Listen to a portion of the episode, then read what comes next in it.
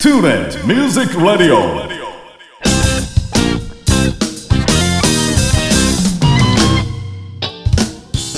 皆さんこんにちは大阪吹田の音楽スタジオトゥーレミュージックラボのディレクター兼ボーカル講師林慎次郎ですこの番組はトゥーレミュージックラボの講師陣生徒の皆さんその他関係者の方をお招きして音楽や演奏時として普段聞けないような雑談などをお届けする30分番組となっております。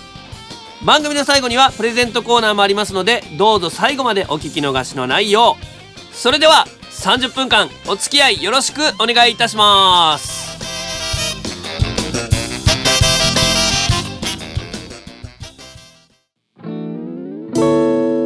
彼は上質の豆と出会い豆は彼と出会って真の姿を知る。香り高いうんちく。松永コーヒー。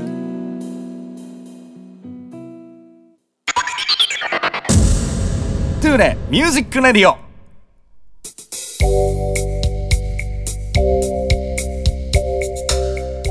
はい皆さんおはようございます。トゥーレミュージックラジオ第37回目となりましたけども今回はですねスペシャルな、えーゲストの方をお招きしております。関西のサックスプレイヤー第一人者の古谷光弘さんに登場していただきます。よろしくお願いします。おいだ、なんかなんで第一人者な もっと、もっといはるで、いっぱい。それは失礼しました。もっといっぱいいはるでしょ？いやこの何？長い付き合いさせてもらってるけどあのこの感じだいぶ緊張しますね、ちゅうか、あの、目の前のマイクで、林先生が見えへん。そうですね。うん。このマイクの会社のマークしか見えへん。こんな置き方してええかなみたいな。いや、ええ感じでございます。はい。あの、今日はこんな感じで、はい。えー進めていきたいと思いますけども。はいお願いします。まずですよ、うん。もうあの、僕ちょっと普段からみっちゃんって呼んでるんで、はい。えーみっちゃんって呼ばせてもらいますけども、ははいい、あのーね、もう、たくさんの方に、えー知っていただいてるサックスプレイヤーだと思うんですけども、うん改めて、あの、このラジオを聴いてる人たちにですよ、自己紹介をちょっとしていただこうかなと。あ、なんで？自己紹介。はい、まあまあ、現在の音楽活動とか、うん。サックス始めたきっかけとかね。なるほど。うんそんな現在音楽活動はしておりません。いや、嘘でしょ。いやまあでもコロナがあったからいろいろあったけどね、まあまあ音楽活動まあどう言うたらいいの？普通にやってる、普通にやってね、ライブもやって先生もやって、はい。でなんか曲も書いたりしてで学校の人のソロも作ったりして、はい。ますわ。まあいろいろされてると。しとると。レッスン例えばどこで受けられるんですか？これはね、あのー電話一本でそちらまで言うタイプと、はいはいはい。うん、どっかスタジオ借りてもらってレッスンしようかと。いうことですね。なるほど。じゃあもうちょっとそういう情報を一括にしたあのホームページとかね。うん、はいあります？よ。はい。作ったよ。作ったけどね。古谷光弘で検索していただいて。そうそうそう、んあるある。で、いろいろ。どこやったかな？きっとわかる。すぐわかる。あの、どこやったかな？俺も結構いろいろ変えるから、はいはいはいはい。デザインをうん。どこにしもったかなと思って。まあアドレスはでも基本的アに一緒ドレスは変わらへんから、ねううんうんうんん、古谷ハイフンジャズドットコムということで。はいわかりました。言っときますはい。ありがとうございます。うんじゃあちょっとこの辺から。何？まあ僕も今までこう何？あんまり聞いたことのないような話ねまあサックス始めたきっかけっていうのもちゃんと聞いたことないしね、うんサックス始めたきっかけ、それはもうねあのなんとなくの流れはわかるけど、うんうん、いやそれは違うで。あ違うんですか？リスナー全然わかれ きっと親父の親父が吹いてたからって。そうそうそうそういう影響かなちゃうちゃと思ってますうちゃうちゃう。全然違う。おまあでも親父がまあそういう仕事のことをしてたので、はいはい。まあちっちゃい時からいろいろな曲を聴いて生きてたよね、うんうんうん。でその時に3歳やったかな？3歳、うん。うん3歳の時に府立体育館、うん。今のあの相撲をやってるところ、はいはいはいはい。あそこにアース・インランド・ファイア来てんね。でそれ見に行ってん。うん。でそこで飛び跳ねて楽器吹いてるおっちゃんがおってんね。ほうほあ俺はこいつになるなと。でそそういうとこからね。うへえ、あのアンドリュー・ウールフォークっていう、はい。えーまあもともとのアースのレギュラーメンバー、うんうん本セクションじゃなくて、うん。そのおっちゃんがまあ飛び跳ねてブワー吹いてはって「おお飛んで吹けるんや」と「親父は汗かいて吹いとるけどあのおっさん飛んで吹けるんや」と。こうやったら汗かくより飛ぶ方がいいわ。みたいな感じで 俺はきっとあれになる。で5歳の時に、あのードラえもんであの翻訳こんにゃくの台があこれ食って電話待ちしたらええんやなと思っとって ほんまに、記憶あんのその辺の。あるある。翻訳こんにゃくっていうあのタッタッタッタンって出てくるやんか、うんうん。パシュシュシュンって、うん翻訳こんにゃくっておおこれいくらでも喋れるやんけモーリス電話かかってくるんだよなってことはもうでもうずっと俺スーパーでこんにゃくとこずっとおったほんでこんにゃく食べてんけど全く英語が分からへんうんとかなんか思いながらいやいやでもまあまあ電話来る頃には俺はもうで俺も開口一発モーリスお前のとこの曲のプラスセクションは全部吹けるって。言えるためになんかいろいろしてたのが中学校の頃かな。なるほどね。でもなんかそのこんにゃく食うてたってほんまの話のような気する。いやほんまにスーパー行ってこの同じようなこんにゃく食うたもん。うわそれおかんにむっちゃ怒られた「茹でろ!」言うて。茹でろ!そこ？そう「茹でなあかん!」言うて「ええ!言うて「茹でるんか?翻訳こんにゃくは」とずっと思っとったもん ちなみに今はその英語は喋れるんですか？喋られへん。でも喋られへんけどなんやろ通じてるな。通じてるよ。あその外人さんとねうんうん。一緒にやったりとかして。うん。はあすごいな。こんにゃくのおかげかなそうそうそう。茹でたから。絶対茹でたからやと いやあのちなみにじゃあ、もう少し掘り下げていきたいと思いますがなんと。なんと。あのサックスを一番最初にうん。何の曲吹いたとか？いや覚えてないそこは。もうでもその例えば最初に楽器持って、うん。もうその小さい時の影響とかもあるから、うん。これはもう何としてでもそのアースの曲吹きたいとか。それはあって、うん。うん。ただそれよりもならへんかったから最初、はいはいはい。サックスがね、うんうん。ならへんから、うん。あこれはならんな。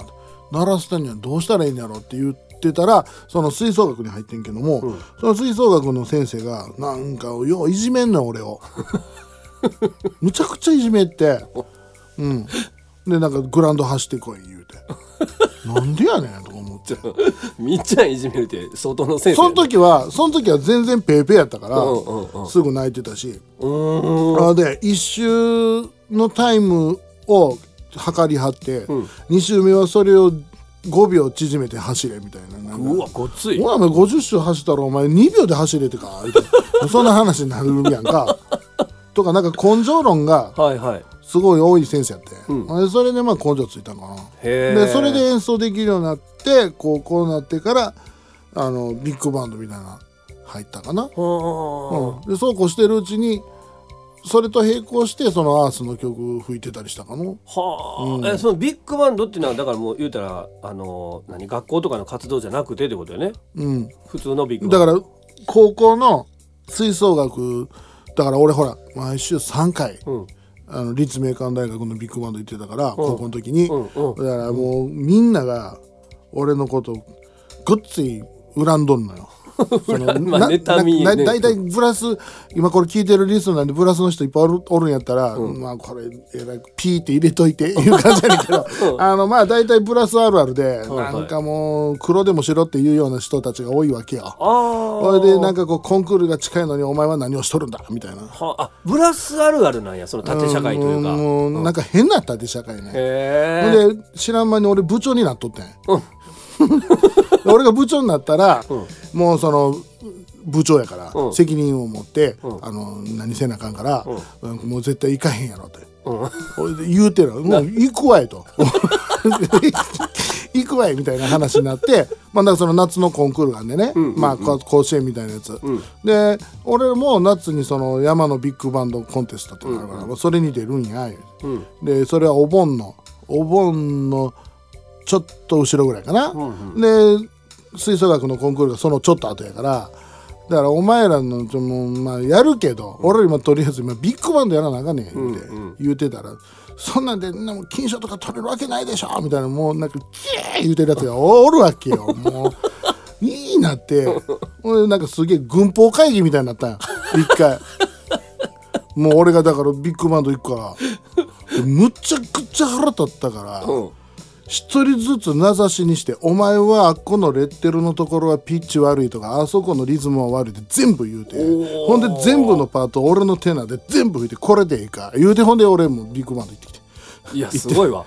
ちょっともうとにかく言うてるけど。グーのね電ぐらいまでちゃんとスコア見ながらやってたから俺は、うんうんうんうん。だから2つねちゃんとせなあかんって思ってたからね、うん。そうねそんなん言わねえんだ言わしてもらうけどみたいなの言ってでもう全員に全部指摘して全部言うてほんで「じゃあ」言うてほんで言われていやもうあのさすがほんまにそれは本当すごいと思うそれが高校の時やね。へえ、うん。でも言うたら中学から始めて、うん。その3年間でそのビッグバンドに入れるぐらいものにできたっていうことじゃじゃあじゃあだから3年になって、うん。まあまあ楽器は吹けたけど、うんうん。なんかソロのその字もないできへんし、うん。でさすがにこうだから高2か。高2ぐらいの時に、えー、と立命に入ってで一番最初に開口一発言われたら「自分スイングあかんわ」言われて「これ 俺親父にもそんなこと言われたないのに」みたいななんかガンダムの主人公みたいな言い方して。でそれでまああこういう世界もあるもんなんやと。はあ、だからいつもいつも言ってる世界が親父と一緒にいるから、うんうんうんうん。そうじゃなくて俺を別に単体扱いしてくれるところがあったんや。はそれでそれで必死に吹いてでソロかって全然その時何もできへんかったもんね。へえ、ほんならそれは結構あの大きな影響は受けてるもうだから俺がジャズできるのはその立命のおかげよ、へえ、なるほど、うん、なんか最初こう吹き始めてその音出えへんとかうんうん言ってたけど、そのあこの辺ちょっと苦労したなみたいなのとかってある？楽器で？そうそう。まあサックスプレイヤーの人が聞いたらあなるほどって分かるような感じのそれ今でこそこんなバリバリ吹けるけどあの俺も最初はこの辺苦労したんやぞみたいな。苦労そうやな。もう、みんな苦労してはるんかな。どうどうなんやろいなやいやしてますよ。苦労してんのな。きしてるんかな。いやきっとうん。悩んでるとしたら、うん。そのいつもそうやけど、うん。まあできるだけこれ吹き終わって、うん。帰る時になんか交通事故で不慮の事故で死んでも まあどっち行くか分からへんけど、うん。行ってる道中で「いやもうあんだけ吹いたから大丈夫っしょ」みたいなぐらいなになってたかなって毎日思ってる。なるほど、うん。もう精神論やね。土精神論だからそうやから、なんかその日がそのテナーがしんどかったとかあんまし気にならへんのね、はあはあはあはあ、うん。はあだからまあなるとしたら、うん。結局修理会みたいな。俺のせいちゃうんかみたいな。そうか、うんうん。別にじゃあもう何？練習やっててああもうクソみたいに嫌になったりとかしたことってあんまり？練習は楽しいな、ああ、うん、だから難しいフレーズを一生懸命ゆっくりから練習しててできへんかった言うてなんかこうペットボトル投げてガラス割るとか そういう経験はない。なるほど 逆になんかまあ自分が別にやりたくないことをちょっとお願いされてんやったりとかする時とかは、もうスイス銀行ぐらいの分厚い扉の心の扉閉じてやってる。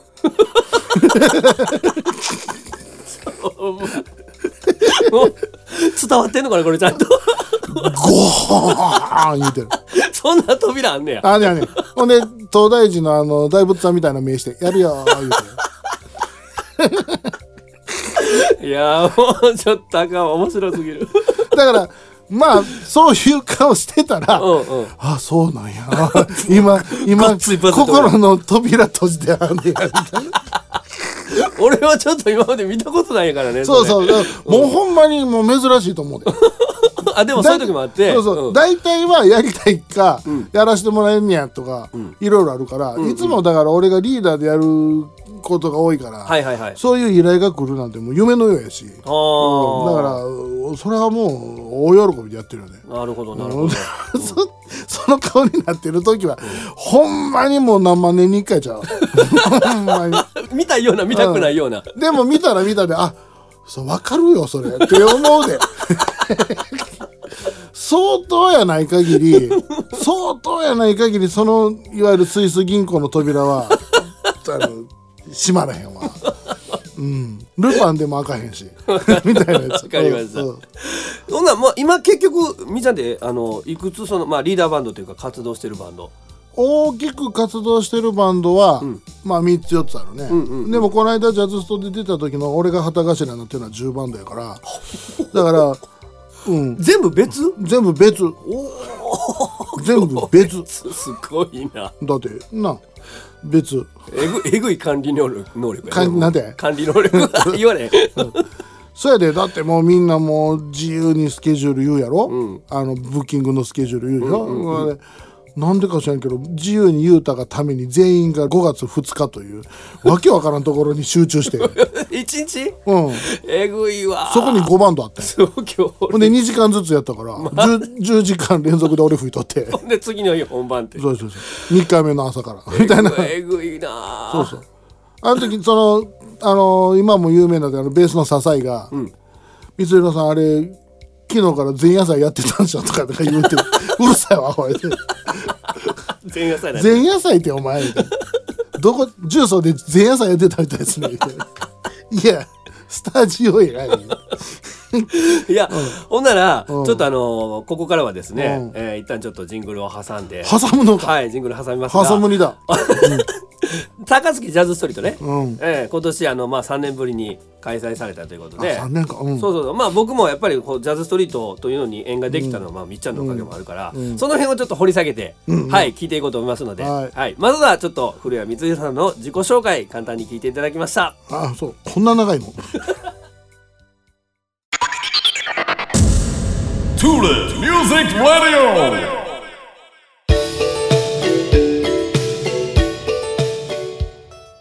はいそれではここからは、えー高槻ジャズストリートについてちょっといろいろとお話を聞こうと思うんですがほまああのみっちゃんといえば本当にあのもうジャズストリートのあのうん。関わりはすごく深くて、うん。もう開催当初からねあのなんやったらもうその運営側の気持ちも分かるような感じの関わり方をずっとされてきてると思うんで、ううんまあ僕もあのジャズストリートに縁ができたのはやっぱりみっちゃんのねこうおかげでこうご縁ができてそうですよ。でステージも立たせていただくようになってなんですけどなんかね一緒にやるたびにそのやっぱりボランティアさんとかねうん。うん、その辺の人たちへの思いとかその運営サイドの思いとかっていうのをいつもこう語りながらそのこういうイベントですよってみんなで盛り上げていきましょうって語ってるのがねうん。すごく印象的なのでやっぱりねあの あのたくさんのプレイヤーの方よりもちょっと違うところにみっちゃんでいてるなと思うので。ほんま？そうですよ。だからジャズストリートについてちょっとね、うんジャズストリートについて、はい、思いの丈をちょっと聞かせていただこうかなと。いやできたなあ思って今年は、うんめっちゃ良かったなあと思って。ね、うんうん。3年ぶりなんやな。2回やってへんけど要は3年ぶりなんやな。そうやね、そうやな。うん、すごいな。これって一番最初は何年になるのかな、1996うん。うんうんか7かな、うんうん、なもう20年ぐらい。24回目って言ってたから、うん。でもまあそんなぐらいか、はいはいはいはい。20次が25や言うとったから。うんうんうん。あのー高槻にバードってお店があるね、はい。あのバードのお店を切り盛りしてる JK こと北川純一郎という人がいて、であの人のそのバードっていうあのお店が、えー初めてできたのが90年頭やったかな、うんうん俺らも卒業してまなしまだ震災いや震災後やわ、うんうん。ぐらいに、あのバードができて。うん。でバードができてでそのバードでこけら落とししたんが俺らやね。うんうんうんうん。でそこではちゃめちゃな演奏したんよね。うん。はちゃめちゃ言うても、まあ、大学出たてやから、うん。ペーペーやから、うん。でもやれることは何やろ言うたら俺らが習ってきたジャズや言うてんねんけどその時僕ら大阪音大のジャズ家やったけども、うんうん。今みたいにジャズジャズしくないっていうか、はいはいはいだだも何でもよかったんやねだから同期のやつらミッチーがおるから、うん。ミッチーなんかはあのセカンドラインであのいわゆるニューオーリンズスタイルのやつやったりしてるし、うん。誰ちゅうかよよ考えたらちゃんとジャズしてるやつおらへんよな。ー 俺らの代。え何でもええねんけども、う音楽に携わっとって、うん。でその中で俺らは俺は俺でこのバードができた時に、うん。そのまあまあこけら落としになってうん。やってて、でそれが縁でなんか高槻ちょっと治安悪いとこやったりするから、こう音楽でこうブワッと盛り上げたいんじゃいっていうようなことをなんか言うてはって、はいはいはい。ほらなんかみんなこう若いのを集めてビャッとやってええやんみたいな話をしたところが最初やね。はあ、うん。最初ってどれぐらいの、まあ、規模っていうか例えばお店とか、最初うん。やっぱりどうなんやろ。俺も聞いた話やけどやっぱ賛同してくれることあんま少なくて、うんうん。とにかく JK 北川純一郎が作ったであろう店うん。あたりからスタート。はだからパードやったりほんで、えー、と許可をもらって今は、えー、とプロワークになってるけどあの高架下。はいはい。だから、えー、と駅前広場。前の噴水前はいはいはい。とか、うん。で現代劇場。うん。とかをとりあえず何箇所かで10なんほんま少なかったかな、うーん。はいお客もそんななかったと思う6000人7000人ぐらい、はいうん、でスタートした、うん。だから今年はねみんなやっぱ我慢してやってたけどでも当時はそんなこともあれもうだってあのー阪急のエントランスでやったら怒られるし、うーん。もう警察なんかすぐ来て「お前やこら!」みたいなことになりそうな感じやったから、はいはいはいはい。でそれがいきなりええ感じになって次の年から「ちょちょそう阪急の人でもやっていいで」みたいなことが言い出して。あえ警察が？あ阪急が。あ阪急がね、うん。ええ。ということでまあなってこういろいろこう広がっていったっていう話は聞いたね。はあなるほど、うん。こえ今回どうみーちゃん？あの、まあ、その出てみて、うん。まあ、3年ぶりにやって、うん。まあ良かった点悪かった点みたいな、いやもうそんなもん良いも悪いもうん、動いとるか開催できてるから、うんうんそれで OK ね。あただやっぱり久しぶりやし、あ、うんうん。でお客さんもやっとこうなんか1回目みたいな感じだったよね。ものすごい近かったしね、マスクしてるとか、まあ、分かんねんけど、うん。どうでもええやろなと思いながら、うん。だからもうわー言うとったしね、はいはい。セカンドステージこ 今日今年からセカンドステージ言ってたしね。ファーストステージ言うてよ俺。あ。今年から1回目や言うて。なるほど。うんうん、だだバージョン2の1回目バージョンン2のね。うんうんうん。だやっぱ1回目のあの雰囲気やってんね。でそれが一番見とって思ったのはやっぱボランティアかな、うーん。うん。あの各会場のボランティアってむちゃくちゃおもろくてほここの会場がまあジャズストやからって言うてる人が多いわけよ。だから自分らのところをもうどうやったら完璧にできるかとかいろんなことを考えててうんうんうん。ですっげえアイデアが生まれててうんうん。でそれがすごくあの毎回毎回面白かった。だ来年はこうなる来年はこうなるみたいな、うんうん。やってんけど今回はその1回目な感じやと思ったのはやっぱすっげえ試行錯誤してんの。大変。これはどうなんしようとか出口の方法どうしようとか換気の方法どうしようとかまあまあコロナやから仕方ないとはいえ、うん。でもそういうふうなことででよりよくこう聞いてもらう人がうん。すごくいい感じの状況で聞ける状況をどないしたら作れるやろうみたいな。へえんかすごい熱い話。うん。うん、各会場みんなそうやもん。うーん。だから俺らもすごくやりやすいというか、はいはいはいはい、うん、なんか俺も印象的やったのはあのお客さんが普通にこう通行しながら、うんあのほんまに23人ぐらいなんかこう聞いたかなと思うけど、こんだけ一日もう音楽聴き放題で、うん。あのー一日もうずっと朝から晩まで過ごせるってもう最高やなみたいなこと言うカンパせえよ。いやそれはしてるかしてんか分からんけど してるやろうけど。聞き放題言うな。カンパせえよ。ええ加減せえよ。まあでもね、うん。あのカンパもすごい大事なことですからそねやっぱりね。うよ、うん。生き死にかかってんねんから。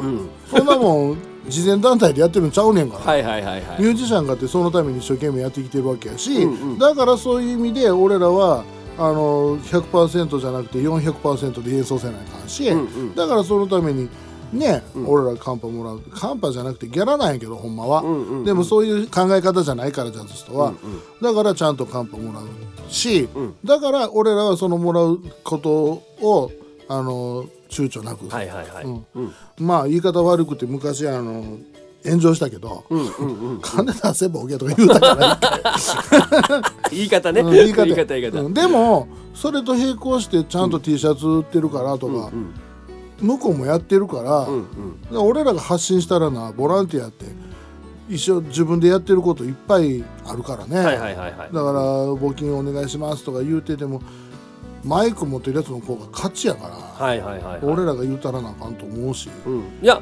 ほんまにあの大事なことやと思う。よくだからその音楽っていうものと飲食業とっていうね、うん。うん。音楽と飲食業っていうのが比較されるけど、うん。物があるからないからでその価値って違うんかみたいな話とかね、うん。よくあるけど、うん、いやだやっぱ運営してるそのお金っていうのは T シャツと募金でしかないから、それをみんな分かってたらいいのになって分かってんのかなって思ったりするよね。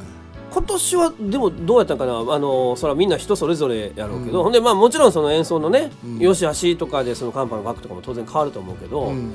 どうかな？結構なんかお客さんも割となんかこう、お金出してたよ、さね出してたよ全然出してたと思うよ、うん。うんうんでもあのやっぱり良かったのは T シャツが全部売れたってことよね。はいはいはいはい。あそこはすごく良かったし、んミュージシャンもボランティアもスタッフもお客もだから俺が今1回目見たいやって言ったのは、うん。なんか全員で盛り上がっとんなっていう感じがしたから。なるほど、うんうんうん。だからすごくいい、いい2日間やったかな。はあ、そうか、うん。そらなんかみっちゃんの口からそれ聞けるっていうのすごいなんか嬉しくなるというか。まあまあ。でもだから前は一回やったけどやっぱ例えば茨城音楽祭飛んだなんとあるけど、もうそっち行かへんねんな。ジャズソしかおれへんねんな。はあ、はあはあはあはあ他のなんか新海地音楽祭も出えへんよな俺。うん。もうなんやろね。出たらええのにな。えその声かかって出えへんとか？声かかってないし出る気もない。ああもうやっぱ違うんちゃう？その高槻ジャズストってうん。そのみっちゃんの中のジャズストって全然違う位置づけでもまあ出てもええねんよ。俺は出ても出るよっていうスタンスやねんけど、うんうんでもなんやろな。ジャズスト俺にとってジャズストってねまあ大晦日みたいなもんね。はあはあはあはあ。だからやってみてうん。でみんなの集だから「紅白」みたいなほら集大成があるやんか、うんうん。ほんでまあ笑っちゃいけないごっつええ感じがあってあれも集大成やんか、はいはいはい。ほんで終わって来年お日さん出た時に、その集大成から何するのっていう話になるやんか、うんうん。だから5月の6日が何するのっていう日になるやんか。なるほどね。ほんでうん。次次の年の5月3日が集大成になるやんか、はいだから俺,、俺の本当は確定申告は6月ぐらいにしてほしいみたいなそんな感じやねん。ほんまに。いやうん。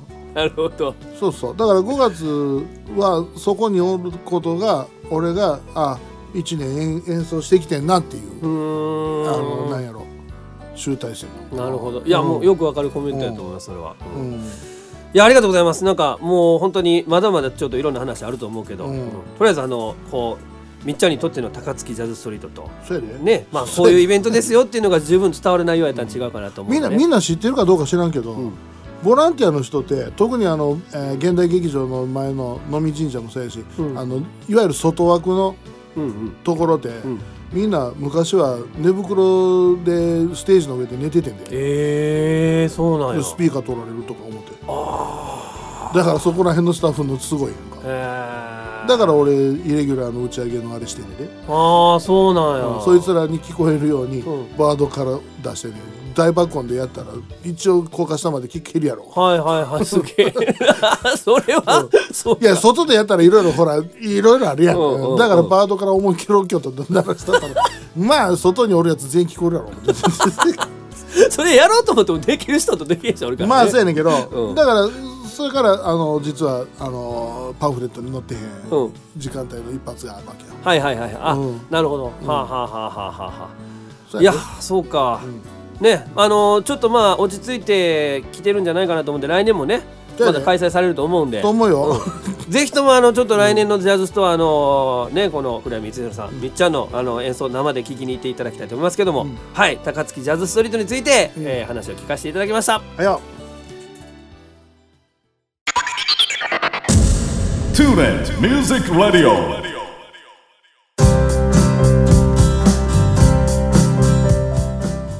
れでは続きまして、えー、古谷光弘氏のこの一曲を聴いてくれ。としいうことではいし。し。あんまり見えひん。俺死んだかも。うじうじ。うじね。無事か。びっくりした。死んだも。ん はい。ということで、みっちゃんの、えー楽曲オリジナルの楽曲たくさんあるんですけども、ん。あのーまあ権利的に問題のないね。ラジオはっきり言うとんなはいそのちょっと、はい、さんここでやってますよ。な なんかありますでしょうか？あのね、えっ、とまあ僕のプレーのスタイルとかからいくと、大間違いな真逆なそんあの曲を一曲ほんだらうん。持ってきましたわ今。はいはい。えーっとこれも1990あージャズストが始まった頃に結成したバンドではいカムシンというバンドがあるんですが、はい。え4年間ぐらい活動して、うん。一旦休憩して、うん。で2017年にうん。あのもっぺんちょっとメンバー変えてああはあはあやって、うん。で今も続いてるんやけども、うん。それの中で書いた曲で「アスカ」っていう、はい普通にはいアスカねあのーあれアスカは飛ぶ鳥？あの奈良の、はいはい。これ結構「えお前それ吹いてんの?」みたいなぐらい嘘やみたいな感じやねんけど、おーえそのまあバラードというか。バラードやね。うんうんううん。んうんうん、それをね、えー持ってきましたよ。はいはいありがとうございます、うん。これはどういうあの経緯でなんかできた曲というか？俺こう見えて自社仏閣大好きやねんか。ほんほんほんほんで大体何かあったらあれ東大寺行ったりはいはい。何々寺行ったりみたいな、で昔あの僕が音大の先生になりたてた頃に、うん。あの音大の生徒のやつらとうん。一緒に、その飛鳥にレンタサイクル借りて、うん。こう遺跡を回るうん。のしようぜ、ほうほうほうほう。もうくっそ暑いのにみんな汗水垂らしてこのいろんなこういいて。はいはい。ほんでわーわー言って帰ってきた時うの、ん。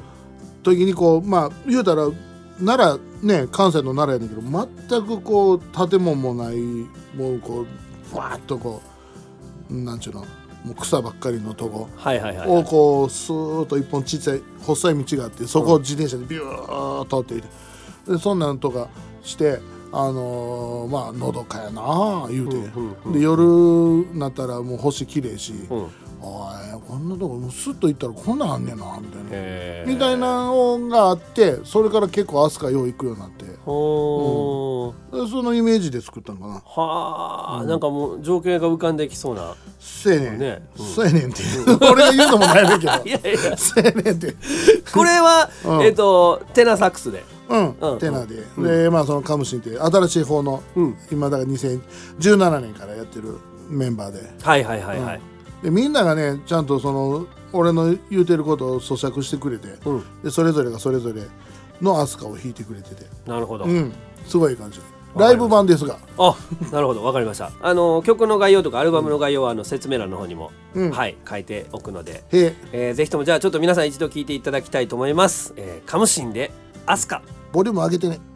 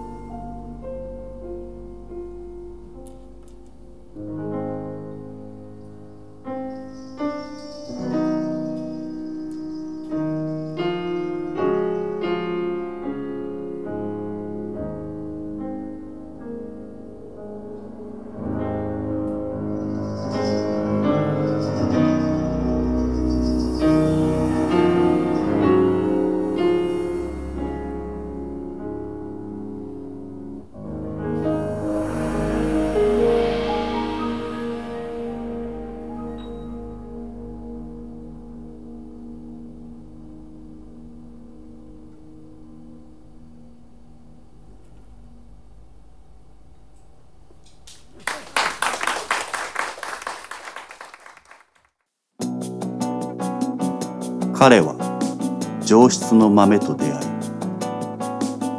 豆は彼と出会って真の姿を知る。右腕はバランス取りだ。松永コーヒー。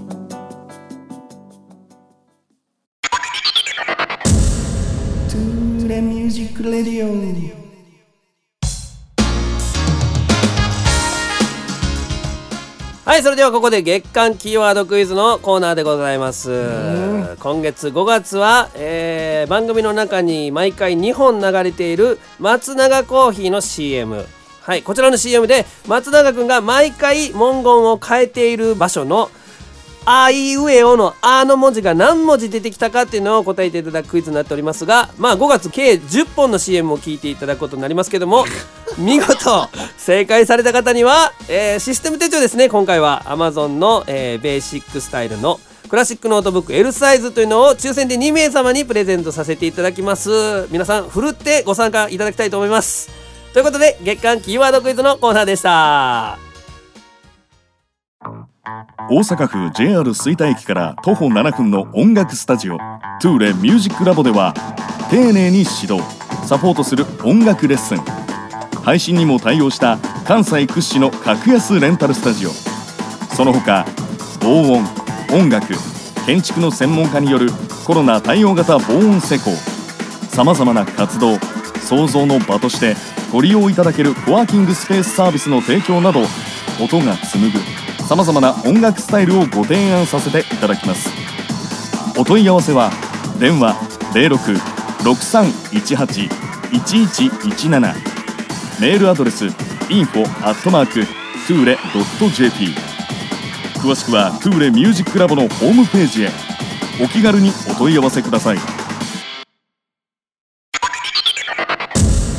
ゥーレミュージックラディオ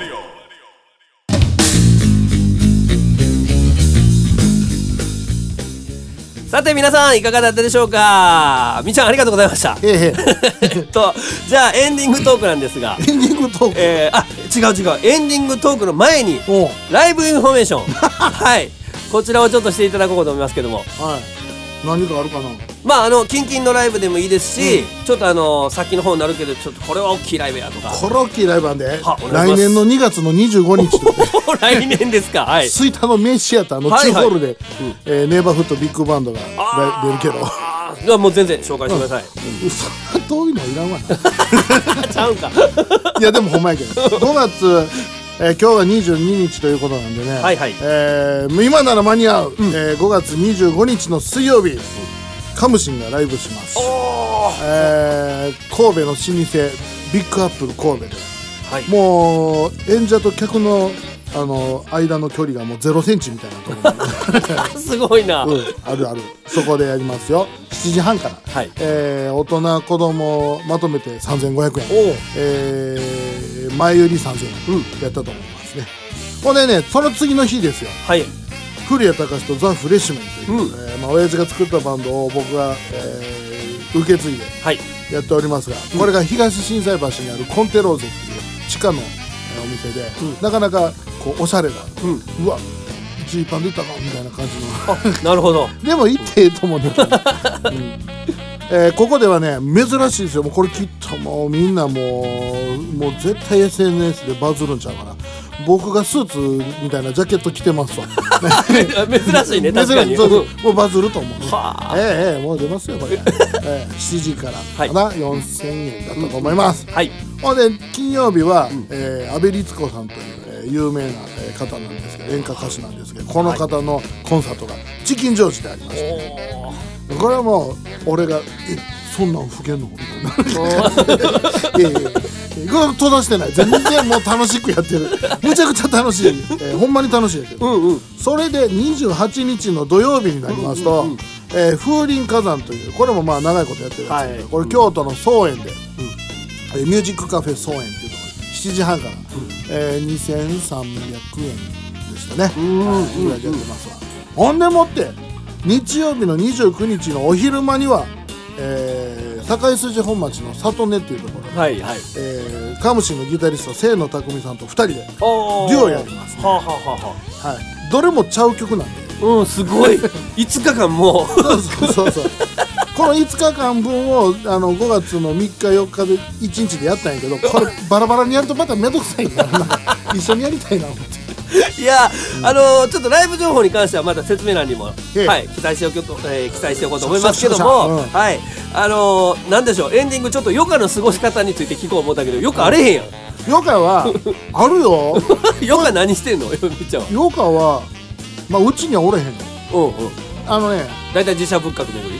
もうあんねんけど、朝6 5時ぐらいに起きる。ねん、ほんでなんとなく俺がまず一人ずつ起こすん。うん。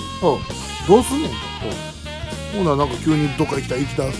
言うから先日はあっこ行った。あのー名古屋港水族館行ってはあ、もうその日に思い立っていくよね。うんうん、その日に思い立ってで JAF の会員割引あるかなみたいなのを車で探しながらずっと。へうん。ー 結構その当日あここ行こうみたいな感じなんうん、で当日行って、で当日もう疲れたな言うて、大津プリンスが1万3000円で家族で泊まれるとかそういうふうなラッキー言うて泊まったりとか、うん。すごい。そんな感じかな。まあ余暇ではないな。まあまあまあでもまあ余暇ですよそれは、うん。うん。あのー あれやねだから計画してとかじゃなくて、うん。割ともうその日でこう探りながら行く感じのうん、ね、南に行こうとかそんな感じや、すごいな。うん、楽しいかもでも。そうそうそう、んん。でだから走ってる間にあんなんあんでこんなんあんでみたいななって、はいはいはいはい。ほなここ行こうか、う。んうん。みたいな感あー次の余暇はいつ頃になりそうですか？じもう明日もう でもまあちびら学校やし、はいはいはいはい。でまあ奥さんもあれやし、うん。だからまあ次の休みにはまた行くんやろうけど、はいまだ今何をしたいかは分かってない。ねえそらだってライブもそんだけバーッ詰まってるから準備もあるやろうしね、まあライブ見に来よるし、それそういう意味では、はいはいはい。うん。そういうふうなのが余暇になる時もあるし。なるほどね。まあまあまあ。やろう思えばそういうライブも余暇余暇も余暇みたいな。余暇も余ですわいやまあほんまあのタイトなねちょっとスケジュールで動いてるんであの体にも気をつけてね。そうやで、はい。ほんまやで。うん。話出るで 話。しっかり4日も過ごしていただいて。はいよ。でぜひともあのみっちゃんのね生のライブね、はい。あの聞きに行っていただきたいと思いますので。はい、はい。お願いします。はい、チェックよろしくお願いします。はいよ。ということで、トゥーレミュージックラジオ第37回目は、えーサックスプレイヤー古谷光弘さんに登場していただきました。ありがとうございました。mais.